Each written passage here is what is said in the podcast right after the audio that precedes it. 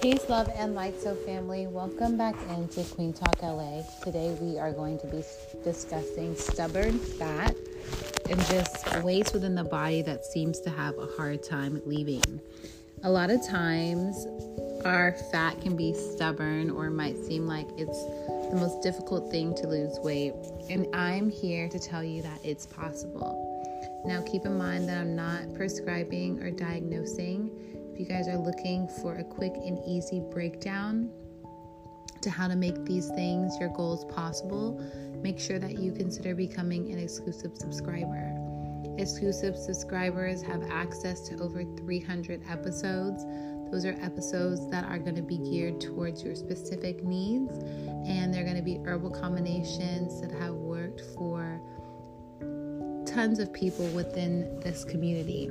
Now, um, I am going to be here today just sharing with you guys three simple tips. But if you're looking for more in depth or intermediate explanation of how to get rid of that stubborn fat, make sure you guys consider subscribing today. First things first that you can do, you don't have to spend any money, is increase the amount of water you're drinking. When you wake up in the morning, first thing, drink some water. Before you eat your meal, drink some water. After you eat your meal, drink some water.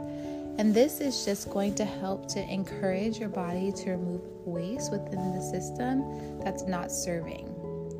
Okay, when the body is dehydrated, it holds on to a lot more, making it harder for you to be able to lose weight. So consider just hydrating your body more, and you might notice there's going to be a positive shift. There's tons of herbs that you can look into, like CKLS, Parquet Slim, Cascara Sagrada, Senna, mm, a couple other ones. You can get blood purifiers. You could break down and get herbs by specific sections of your body, like for your liver, for your kidneys. But it's important to make sure that you are choosing herbs that are going to be best for you.